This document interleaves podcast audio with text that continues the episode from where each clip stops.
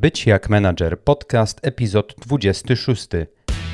W wieku 16 lat wiedziałem, że chcę robić wybitne rzeczy w gronie wybitnych specjalistów. Zostałem więc menadżerem i choć zarządzanie to niełatwy kawałek chleba, uczę, jak to robić na najwyższym poziomie. Jestem Mariusz Najwer, a to mój podcast o zarządzaniu w IT. Dzień dobry. Drogi słuchaczu, jeśli jesteś tu przypadkiem, chociaż mam nadzieję, że nie, ale nawet jeśli jesteś tu przypadkiem, to mam nadzieję ogromną, że zostaniesz tutaj na dłużej. Ten podcast kieruje do szeroko pojmowanego grona menadżerów branży IT, obecnych albo też przyszłych menadżerów, do analityków biznesowych, product managerów, project managerów, product ownerów. Jeżeli któraś z tych ról specjalizacji nie jest Ci obca, albo chciałbyś, żeby nie była Ci obca, to zachęcam do e, subskrybowania tego kanału i też serdecznie zachęcam do odwiedzenia mojej strony byciakmanager.pl i zapisania się na newsletter. Zawsze to powtarzam i też e, zawsze obiecuję, że nie handluję czyimiś danymi, czyli imieniem i adresem mailowym, ale informuję moich y, stałych słuchaczy właśnie za pośrednictwem newslettera o nadchodzących epizodach. Myślę, że warto. Dziś zamykamy pewien taki mini cykl trzech y, epizodów y, podcastu o najgorszych, moim zdaniem, decyzjach biznesowych w czasach współczesnych. Tak byśmy to mm, może zamknęli w takie, w takie ramy czasowe. Dwa poprzednie epizody serdecznie polecam, y, niedługie, w pigułce y, opowiedziałem w każdym z nich po pięć historii mm, różnych firm, w sensie każda historia dotyczyła innej firmy i opowiadałem o tym, jaką menadżerowie tychże firm lub też właściciele, zarząd, jakie złe decyzje biznesowe podjęli w przeszłości, jakie były konsekwencje tych decyzji i jaką lekcję my, jako przyszli lub obecni product managerowie, możemy z tych historii właśnie wyciągnąć dla siebie. Próbujemy tutaj robić e, w tym podcaście coś, co nie udaje się bardzo wielu. My się próbujemy uczyć na nie swoich, a czyichś błędach mówiąc e, akurat o tym krótkim mini cyklu o najgorszych decyzjach biznesowych. Dziś e, postanowiłem upakować mówiąc e, brzydko, trochę więcej historii niż ostatnio, bo w każdym z epizodów opowiadałem po pięć historii mm, e, związanych z, ze złymi decyzjami biznesowymi, a tym razem, jako że to jest trzeci, ostatni cykl, ostatni epizod tego mini cyklu, to tych historii będzie aż 10. Dlatego będę się streszczał i nie będę dziś owijał w bawełnę, co czasem lubię robić i lubię czasem um, uskuteczniać jakieś dygresje i, i, schodzić z tematu. Natomiast dziś nie, pełen fokus na tę historię, kto podjął złe decyzje biznesowe, jakie były skutki tej e, decyzji i jaką naukę my, jako obecni przyszli menadżerowie, możemy z tej, z tej historii dla siebie wyciągnąć. Serdecznie też zachęcam, już tak zanim wejdziemy do mięsa, do zapisania się na moje konsultacje jeden na jeden, jeżeli to, o czym mówię mm, w podcastach, jest dla Ciebie niewystarczające, chcesz coś skonsultować, ja, że tak powiem, oferuję takie, taką możliwość, handluję swoim czasem też z coraz większą liczbą moich słuchaczy, muszę powiedzieć, co mnie niezmiernie cieszy, bo, bo fajnie jest, fajnie jest się spotykać, rozmawiać i pchać ten wózek do przodu. Pierwsza historia pod roboczym tytułem Fuck Up Kodaka, czyli jak odwlekać premierę produktu tak długo, że aż się doprowadzi do bankructwa um, swojej firmy, do upadku swojej marki. Kodak przez 100 lat była firmą kojarzoną, nie tyle kojarzoną, to była tak naprawdę, to był synonim fotografii, Firma została założona jeszcze w latach 80. XIX wieku, czyli lata świetlne temu. Do końca lat 70. XX wieku zdobyła aż 90% rynku filmowego. Rynku filmowego, powtarzam, natomiast 80%, 85% rynku fotografii. I w takich najlepszych czasach Kodak zatrudniał ponad 60 tysięcy ludzi na całym świecie. I teraz, e, drogi słuchaczu, teleportuję cię do 1974 roku, ponieważ właśnie wtedy jeden z inżynierów w firmie Kodak, prawdopodobnie z nudów, jak to inżynierowie, zaczął się bawić małym gadżetem, którym była tak naprawdę światłoczuła matryca. Nie wiemy, czy zrobił to świadomie, czy wpadł na to przypadkiem, ale wymyślił sposób, jak wykorzystać tę światłoczułą matrycę, żeby przerobić padające na nią światło w język cyfrowy. My nie będziemy wnikać dzisiaj w żadne szczegóły techniczne. Technikalia zostawmy inżynierom, bo po pierwsze, no też ja nie jestem inżynierem, a po drugie to technikalia akurat nie mają większego znaczenia, żeby zrozumieć e, tę historię. I ta niewinna zabawa światłoczułą matrycą okazała się początkiem czegoś, e, czegoś naprawdę dużo, dużo większego. Rok później ten sam pracownik Kodaka zbudował pierwszy na świecie aparat cyfrowy. Tak naprawdę licho wyglądające pudełko, które on zbudował, potrafiło tworzyć obrazy złożone ze 100 tysięcy pikseli. To dość niewiele jak na dzisiejsze czasy, bo to jest ekwiwalent 0,01 megapiksela. No a teraz y, tak naprawdę 20 megapikseli już nie robi na nikim wrażenia. Kodak szybko zauważył potencjał w tym wynalazku i nie trzeba było tutaj nikogo przekonywać, że fotografia cyfrowa zrewolucjonizuje rynek prędzej czy później. Dlatego firma zainwestowała miliardy w rozwój technologii cyfrowej. No i niestety tutaj dochodzimy do największego błędu Kodaka. Konserwatywna część zarządu firmy wstrzymywała wypuszczenie nowej technologii na rynek. Specjalnie wstrzymywała. Aparat cyfrowy Kodaka był gotowy do sprzedaży, Mm, żeby zrobić tak naprawdę zamieszanie już na całym globie. Kodak powiedział nie i już, czekamy. Na co czekali? Zapytalibyśmy, ponieważ obawiali się, że ich własna technologia spowoduje, że ludzie odejdą od technologii analogowej i tradycyjnych klisz fotograficznych, na których Kodak, co także wiemy, zarabiał przecież miliardy. Bali się, że sami sobie podetną gałąź, na której siedzą. Ostatecznie Kodak wszedł na pole technologii cyfrowej w późnych latach 90. Niestety na tym polu działali już od dawna ich konkurenci, a Kodak przeczekał mm, swoją szansę na zdominowanie kolejnej dziedziny na rynku. Koniec końców firma zwolniła ponad 50 tysięcy pracowników, a w 2012 roku złożyła wniosek o ochronę upadłości firmy, a jednocześnie zrezygnowała na dobre z walki o rynek cyfrowy. Jaką naukę z tej historii wyciągnie product manager? Niech to będzie prosta, banalna prawda, znana od wieków, o której Kodak najwidoczniej zapomniał, kto pierwszy, ten lepszy. Jeśli wspólnie z zespołem produktowym stworzycie coś, co może być w pewnym sensie przełomowe, nowatorskie, rewolucyjne, świeże na rynku, to jako PM uwierz mi, zrób wszystko, żebyście wypuścili to jako pierwsi przed swoją konkurencją. Wskoczmy do drugiej historii. Movie Pass, pisane przez 2S na końcu. Kolejna, yy, druga, tak naprawdę w naszym zestawieniu historia, to jest krótka, aczkolwiek piękna historia o aplikacji, która naprawdę nagradzała swoich użytkowników. I była w tym nagradzaniu tak hojną aplikacją, że stało się to jednocześnie gwoździem do jej tej aplikacji trumny. W 2011 roku odpalono, na, mm, odpalono w Stanach Zjednoczonych aplikację o nazwie Movie Pass nie wiem, dostęp filmowy, nie wiem, jakbyśmy to mm, przetłumaczyli. To był jeden z pierwszych subskrypcyjnych modeli sprzedażowych. Otóż chodziło o to, za miesięczną opłatę taki subskrybu, subskrybent tej aplikacji mógł zrealizować trzy bilety do kina.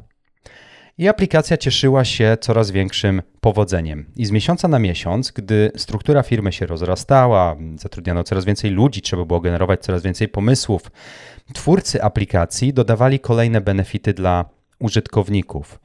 Aż w końcu doszło do sytuacji, gdzie subskrybencja, subskryb... Nie wiem, dlaczego to słowo sprawia mi dziś tyle problemu. Doszło do sytuacji, gdzie subskrybenci aplikacji mieli już tyle bonusów oraz tak często chodzili do kina właśnie dzięki biletom z aplikacji, że to doprowadziło firmę do finansowego upadku. Konkurenci tej aplikacji, tacy jak na przykład firma AMC, też znana na całym świecie, byli bardziej ostrożni w tym rozdawnictwie i na niektóre usługi premium wprowadzali dodatkowe opłaty nawet dla subskrybentów. W końcu w 2018 roku, na długo przed pandemią, aplikacja MoviePass była na tylu milionach deficytu, mm, że nigdy z tego dołka już nie wyszło. W 2020 roku firma stała się dysfunkcyjna. Jaką naukę z tej historii wyciągnie product manager? Zdobywanie nowych użytkowników to jest w ogóle temat rzeka, ale warto pamiętać, że zdobywanie nowych użytkowników, zwłaszcza jeśli dajesz im coś za darmo, nie jest wcale żadnym osiągnięciem. Ja bym się tutaj, mówiąc kolokwialnie, nie podniecał tym. Sztuką jest utrzymać zaangażowanie tych użytkowników, sprawić, żeby wracali do aplikacji pod warunkiem, że to wszystko zepnie się także biznesowo po waszej stronie. Właściciele wspomnianej aplikacji nie poradzili sobie z monetyzacją. Model monetyzacji oparty na rozdawnictwie, mówiąc wprost, był po prostu chybiony. I jako product manager nigdy nie daj się ponieść zbyt dużej ekscytacji z powodu rosnącej liczby użytkowników. Ja pracowałem w przeszłości z takimi prezesami startupów, którzy zachwycili się zajebistością swoich produktów tylko dlatego, że ludzie chcieli wypróbować te produkty i e, rosła im liczba zarejestrowanych użytkowników, ale ci użytkownicy wcale nie zostawali na długo. Ktoś odpalił dwa, trzy razy aplikację i ją porzucał. Smutne, ale no tak to po prostu wygląda w bardzo wielu firmach. Także powtórzę, jeśli dajesz coś za darmo, to ludzie zawsze przyjdą. Sprawny PM natomiast ostrożnie podchodzi do cennika swojego produktu, ponieważ tutaj logika sprzedaży i ogólnie zarabiania musi być naprawdę zbalansowana. Co to znaczy? Użytkownik powinien płacić wystarczająco dużo, żeby Wam opłacało się prowadzić i rozwijać dalej biznes, ale jednocześnie użytkownik powinien płacić wystarczająco mało dla niego, żeby nie chciał z Waszego produktu lub usługi rezygnować, żeby widzieć, że to, co on płaci, naprawdę przekłada się na wartość, którą dostaje. Jedziemy dalej. Trzecia historia z dziesięciu dotyczy amerykańskiej firmy Smith and Wesson, pisane przez 2S. W 2002 roku firma Smith Wesson oficjalnie rozpoczęła sprzedaż rowerów. Firma sprzedawała rowery już wcześniej, ale, właśnie ale, tylko dla amerykańskiego wojska i służb specjalnych. I gdzie tutaj jest zła decyzja? Ano, zapomniałem wspomnieć o kluczowym aspekcie. Firma Smith Wesson znana jest na całym świecie z produkcji broni. Broni palnej, pistoletów, karabinów, strzelb itd., tak itd. Tak A jeśli klienci kojarzą Twoją firmę z bronią palną, no to skąd myśl, że nagle będą chcieli od Ciebie kupować rowery? Hmm? Oczywiście ta decyzja była kompletnie chybiona, chociaż nie pogrzebała firmy, firma działa dalej, ma się dobrze do dzisiaj, no to jednak chciałem dodać tę historię do mojego zestawienia, ponieważ płynie z tego też pewna nauka dla product managera. Zanim spróbujesz sprzedać ludziom swój produkt, upewnij się, że na pewno na niego czekają.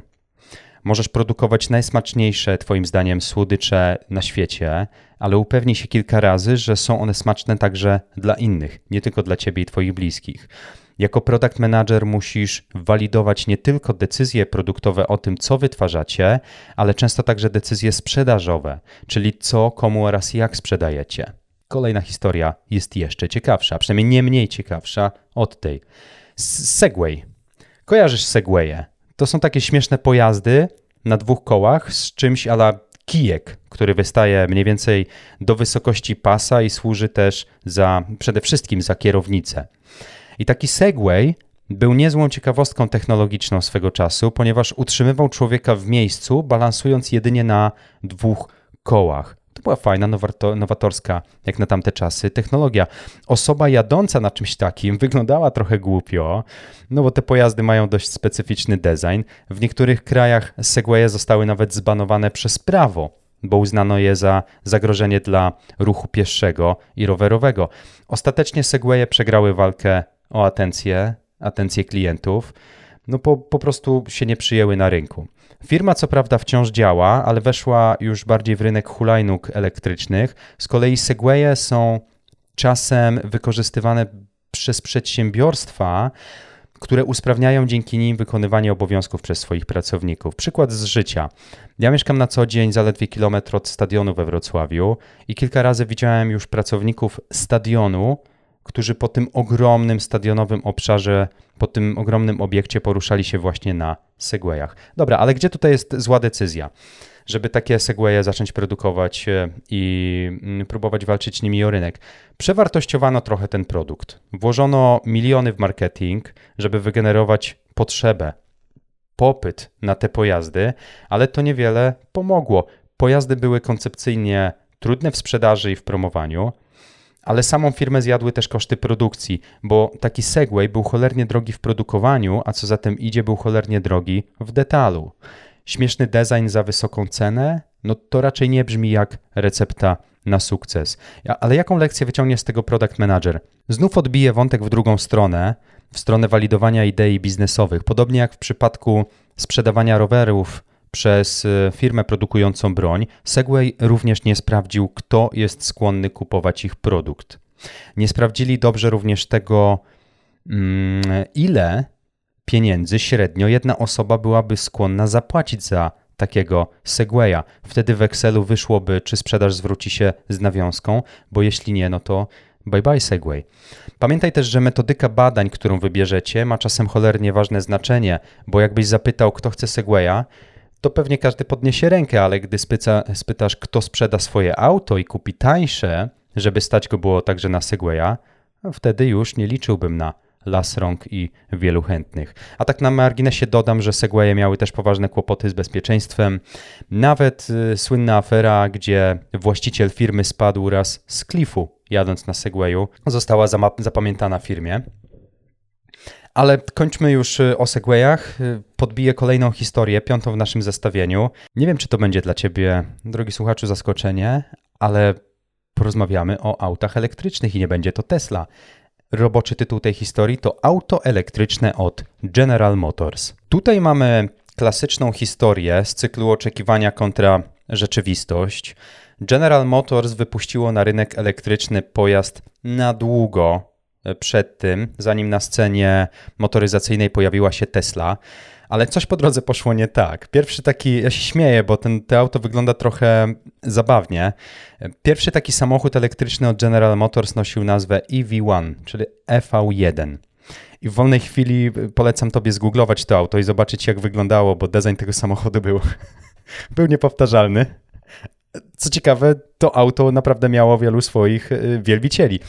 Ale już po premierze auta szybko wyszło na jaw, że samochód posiada ogromną wadę. Mianowicie, bateria samochodu była tak bardzo podatna na niższe temperatury, że nie mogłeś wyjechać samochodem dalej niż poza Kalifornię albo Arizonę, czyli te ciepłe stany w Stanach Zjednoczonych. Ale już prawdziwym gwoździem do trumny i najgorszą decyzją biznesową General Motors w tym kontekście był model sprzedaży tego samochodu. Menadżerowie General Motors zadecydowali, że EV1 będzie dostępny tylko mm, w formie leasingu dla klientów. Za leasing trzeba było płacić 500 dolarów miesięcznie. Nie pamiętam, czy to było dużo, czy nie na tamte czasy. Klienci nie mogli nawet tego samochodu kupić za gotówkę ci, którzy chcieli, których było na to stać. A do tego wszystkiego nałożone jakieś egzotyczne wymagania, kto, kiedy i na ile może brać leasing. W skrócie, wprowadzone zasady były po prostu kuriozalne. Zwłaszcza jeśli mówimy o rynku motoryzacyjnym, który no model sprzedaży, no wiemy jak sprzedaje się auta. Leasing, może kredyt, może wynajem, ale przede wszystkim no, pierwszy raz słyszę, żeby firma wypuściła samochód, którego nie można było kupić w rzeczywistości. I biorąc pod uwagę ten idiotyczny model sprzedaży, ale też nieakceptowalną wadę produkcyjną z tą baterią, to nie ma się co dziwić, dlaczego pierwsze auto elektryczne zniknęło z rynku tak szybko, jak się na nim pojawiło. Jaką naukę z tej historii wyciągnie dla siebie product manager? Otóż, jeśli jako kierownik produktu chciałbyś wypuścić na rynek wadliwy produkt, z którego mogą korzystać tylko mieszkańcy ciepłych regionów w Stanach, to już na tym etapie radziłbym puknąć się dwa razy w głowę i to mocno. Ale okej, okay, załóżmy, że każdy popełnia błędy. Nawet jeśli wada produktu zostanie wyłapana już po premierze, to trzeba tę wadę jak najszybciej naprawić. Z tym niestety General Motors także sobie nie poradziło. Druga wartościowa lekcja dla PMA tutaj to to, żeby nie zostawiać klientów bez możliwości wyboru. Menadżerowie General Motors nie dali klientom wyboru, w jaki sposób chcą finansować posiadanie takiego samochodu. Zaoferowali tylko i wyłącznie leasing. I dodatkowo z pewnymi ograniczeniami. Nie zaproponowali klientom żadnej alternatywy, ani możliwości wynajęcia pojazdu, ani możliwości kupna. Nie wiem, czym się kierowali, ale na pewno nie poczuciem empatii lub zrozumieniem potrzeb swoich klientów. Także jako PM wsłuchuj się w głosy swoich klientów częściej, a częściej będziesz osiągał sukcesy jako produktowiec. Szósta historia w naszym mini cyklu o najgorszych decyzjach biznesowych dotyczy jabłuszka czyli firmy Apple, mojej zresztą ulubionej. Ja jestem Apple bojem, fanboyem Apple'a. Zastanawiam się, czy ktokolwiek, być może ktoś z moich e, starszych słuchaczy, w sensie w moim wieku, czyli tych e, młodych, ale nie mówię tutaj o pierwszej młodości, czy ktokolwiek pamięta jeszcze komputer Power Mac G4 Cube? G4 kostka, tak byśmy powiedzieli, to przetłumaczyli.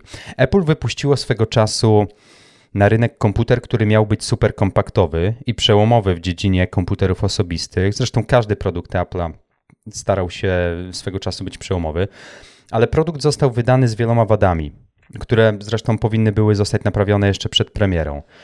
Obudowa komputera łatwo pękała, sprzęt się przegrzewał i to w trakcie normalnego użytkowania. Nie mówimy tutaj o jakichś skomplikowanych obliczeniach na procesorze, tylko przykładowo w czasie surfowania po internecie. Także sama specyfikacja i tak zwane bebechy też pozostawiały wiele do życzenia, nawet jak na firmę Apple. Specyfikacja G4 Cube była po prostu byle jaka. Klienci oczywiście, co było do przewidzenia, nie rzucili się na ten produkt, a jakiś czas po premierze Jabłuszko zaprzestało dalszej jego produkcji. Dostrzegam tutaj bardziej złą decyzję biznesową niż produktową. Wady w produktach zawsze się zdarzają i naprawianie wad to jest naturalna część procesu developmentu. Powiedzmy to sobie szczerze. Dlatego tutaj nie wieszałbym psów na zespole produktowym, ale już biznesowo to wygląda jak większy fuck up. Te wady na pewno były znane firmie jeszcze przed premierą kostki G4, ale z jakichś powodów, być może czysto finansowych, menadżerowie Apple, a może nawet sam Steve Jobs podjęli decyzję, że wypuszczają taki produkt na rynek zamiast i zamiast na nim zarobić, tak naprawdę jeszcze stracili. Jabłuszkowi jako firmie technologicznej wiele się wybacza, bo oni od zawsze znani byli z różnych eksperymentów produktowych. Natomiast jeśli ty znajdziesz się w podobnej sytuacji jako kierownik produktu, to taki błąd w skrajnych przypadkach może ciebie kosztować stanowisko, a nawet koniec, koniec wspaniałej kariery menedżerskiej. Lekcja od Apple jest taka, podobnie zresztą jak w przypadku General Motors, nie wciskaj ludziom wadliwych produktów. I tyle. Dodam jeszcze, że nie ma tego złego, co by na dobre nie wyszło, bo ta wpadka z kostką G4, nawet jeśli produkt nie zażarł na rynku, to mm, ta wpadka i wypuszczenie tego komputeru otworzyło drogę wielu firmom do tego, jak mogłyby w przyszłości wyglądać komputery kompaktowe. Dziś mamy Maca Mini, kompaktowy, świetny sprzęt. Czas na dwie krótkie historie, z których płynie podobna nauka do tej, jaką wyciągnęliśmy z błędu Apple. Dwie firmy technologiczne i dwie firmy produkujące smartfony BlackBerry oraz Samsung. BlackBerry w 2008 roku wypuściło na rynek smartfon o nazwie BlackBerry Storm. To miał być tak naprawdę hucznie zapowiadany zabójca iPhone'a, ponieważ BlackBerry wcześniej nie produkowało telefonów z dotykowym wyświetlaczem, ten był ich pierwszym. Zaraz po premierze użytkownicy zaczęli zgłaszać problemy z wyświetlaczem dotykowym, który czasem działał, czasem nie działał, a ponadto oprogramowanie nowego smartfona od BlackBerry było pełne błędów, przez co problemy z samym telefonem były jeszcze bardziej oczywiste. W konsekwencji tego wszystkiego BlackBerry otrzymało tyle zwrotów produktów od klientów, że władze firmy tak naprawdę szybko pogrzebały i zakopały ten projekt. Od tamtej pory nie udało się już wrócić firmie do gry o rynek smartfonów. Samsung z kolei, co możesz dobrze kojarzyć, bo to było w 2017 roku, musiał przyjąć zwroty od prawie 3 milionów swoich klientów. Chodzi o słynny, aczkolwiek owiany złą sławą, model smartfona Galaxy Note 7. Szybko po premierze okazało się, że bateria w tych telefonach lubi czasem wybuchnąć albo po prostu się zapalić. Ja pamiętam, że to był okrutny czas dla Samsunga. Pamiętam też te artykuły w prasie i filmy w sieci, gdzie ludziom w samolotach wybuchały smartfony. Był nawet ban na wielu lotniskach na świecie, gdzie pasażerowie nie mogli wejść na pokład samolotu z Galaxy Note 7. Przez tę aferę sprzedaż telefonów została mocno nadszarpnięta Samsungowi i ta sprzedaż naprawdę spadła. BlackBerry i Samsung popełnili ten sam błąd co Apple. Wypuścili na rynek produkty, które miały poważne wady fabryczne i produkcyjne. Ktoś w zarządach obu firm okazał się albo ślepy na wady w, w, w, urządzeniach, albo głuchy na to, co mówiły zespoły techniczne. Ja nie wierzę, że zespoły produktowe nie sygnalizowały tych wad kierownictwu firmy. Jaką naukę z tej historii wyciągnie kierownik produktu? Nawet jeśli masz konkretny deadline albo deadline'y, bo obiecałeś zarządowi, że do końca roku wypuścicie na rynek nowy produkt, to nie znaczy wcale, że musicie wypuszczać ten produkt za wszelką cenę. Jeśli znaki na niebie i ziemi, a zwłaszcza sygnały od waszych testerów mówią o tym, że produkt nie jest gotowy, to za cholerę nie powinien trafiać w ręce klientów. Ja jako product manager nie pozwoliłbym na coś takiego, a jeśli zdanie zarządu byłoby inne niż moje tym konkretnym kontekście, to myślę, że byłby to pierwszy dzień końca mojej kariery w takiej firmie. Rzuciłbym papierem, byleby tylko nie podpisywać się pod tak złą decyzją biznesową. Dodam też coś, czego być może nie usłyszysz od wielu moich kolegów po fachu, ale jako product manager nierzadko musisz po prostu mieć jaja, żeby nie zgadzać się na każdy deadline postawiony przez zarząd. I nie zgadzaj się na wypuszczanie wadliwych produktów, bo zjecie sumienie, jeśli później komuś twój produkt na przykład eksploduje w rękach. Kolejny, dziewiąty już przykład najgorszej decyzji biznesowej jest chyba jeszcze ciekawszy, a przynajmniej nie mniej ciekawy niż poprzedni, ponieważ tutaj mamy historię działania z premedytacją na niekorzyść klientów. Mamy do czynienia z działaniem, które mogło się skończyć tragicznie. Chodzi o nieistniejącą już firmę Firestone, połączenie angielskich słów ogień i kamień, która specjalizowała się w produkcji opon samochodowych. Na początku lat 70. firma Firestone opracowała nową technikę produkowania opon i dzięki te, tej technice opony miały być jeszcze trwalsze, sam proces produkcji był łatwiejszy, no i tym samym firma mogła przegonić swoją konkurencję na rynku. Firestone była ogromną firmą. Przez 34 lata znajdowała się na liście 500 największych przedsiębiorstw na świecie, zanim została sprzedana, a w tym samym roku, w którym firma zaczęła produkować opony nową techniką, nową metodą, zaczęły pojawiać się głosy, że opona wyprodukowana w ten sposób może mieć wadę fabryczną. Otóż guma z której w większości składała się opona, mogła odkleić się lub odczepić od mocowania z drutów, nawet w czasie jazdy. Ciężko mi to wyjaśnić fachowym językiem, ale mówiąc ogólnie, opony mogły posiadać wady niebezpieczne dla ich użytkowników, dla kierowców. Oczywiście Firestone dokumentował takie zdarzenia od samego początku. Najgorszą decyzją biznesową, jednak niezwykle perfidną, bezczelną, egoistyczną w tym przypadku jest fakt, że znając te wady i problemy fabryczne, Firestone nie zaprzestało wcale produkcji tych opon i robiło to nadal prawie do końca lat 70. Mało tego, robiono wszystko, żeby zaspokoić potrzeby największych klientów, takich jak General Motors, już wspomniany, i produkować tyle opon, ile klienci zamawiali. Dopiero pod naciskiem wielu instytucji oraz rządu firma została wezwana do przyjęcia zwrotu około 10 milionów opon.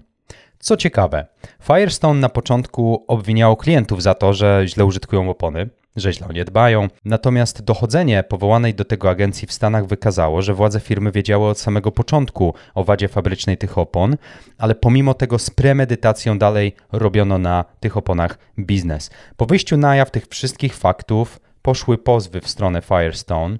Akcje spadły, a co za tym idzie, wartość samej firmy, aż ostatecznie Firestone kupił jeden z ich konkurentów. No tak bardzo z konkurencją chcieli walczyć, że ta konkurencja w końcu za tanioszkę kupiła. Jaka nauka płynie z tej historii dla product managera?